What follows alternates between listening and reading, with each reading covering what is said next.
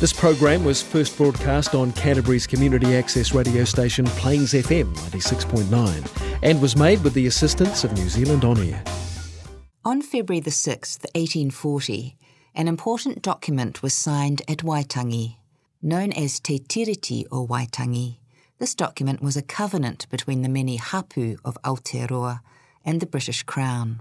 It acknowledged the ongoing authority of hapu to govern themselves, tino rangatiratanga, and created a new form of governance, kawanatanga, that granted the Crown the right to govern non-Māori.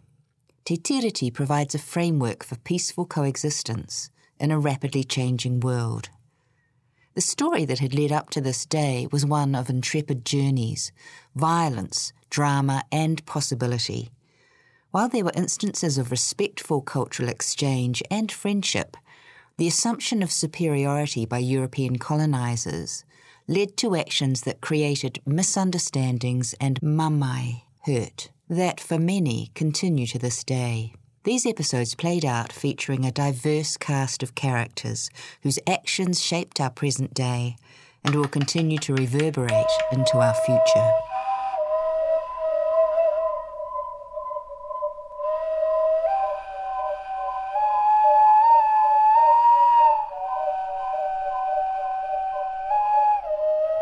A great seal rush erupted from 1804 through to 1810, with hundreds of thousands of skins harvested from Murihiku, the southern area of New Zealand, and the southern islands around New Zealand. The largest recorded cargo was that of an American vessel in 1806, a record breaking 60,000 skins. The sealing industry was highly competitive and very secretive. Not wanting to divulge information regarding the location of rookeries, captains would closely guard details of their expeditions. These tough, unruly men would often treat their crews severely. A moment of rest could result in a severe whipping. The food was particularly poor, and disease and sickness were often fatal. If presented with a more profitable opportunity, captains would heartlessly abandon crews they had agreed to return for and leave them to chance a rescue with another shipmaster. Along with the risk of drowning, sailors faced the hardships of living in desolate locations for months or even years on end, sometimes dying of starvation before being rescued. In some areas, trade between the sailors and Maori prospered. Potatoes, fish, and other food were exchanged for tools and nails. In other areas, Offence and misunderstanding would ultimately end in bloodshed. One incident occurred on Taukihepa, South Cape Island, which is on the southwest coast of Rakiura, Stewart Island. The sailors were killing titi, or mutton birds, which offended the locals. Maori had protocols based on centuries of tradition around the harvesting of titi, and they rebuked the sailors for what they were doing.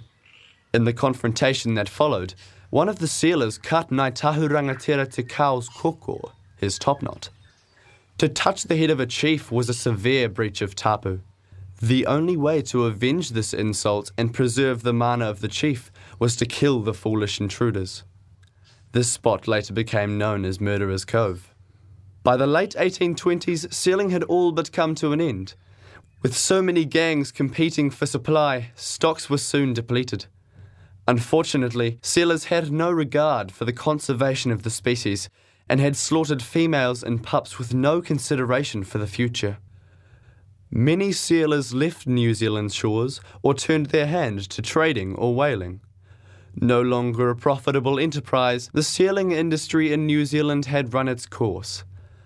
With only an estimated 10% of the original seal population remaining, it would take decades for the species to recover.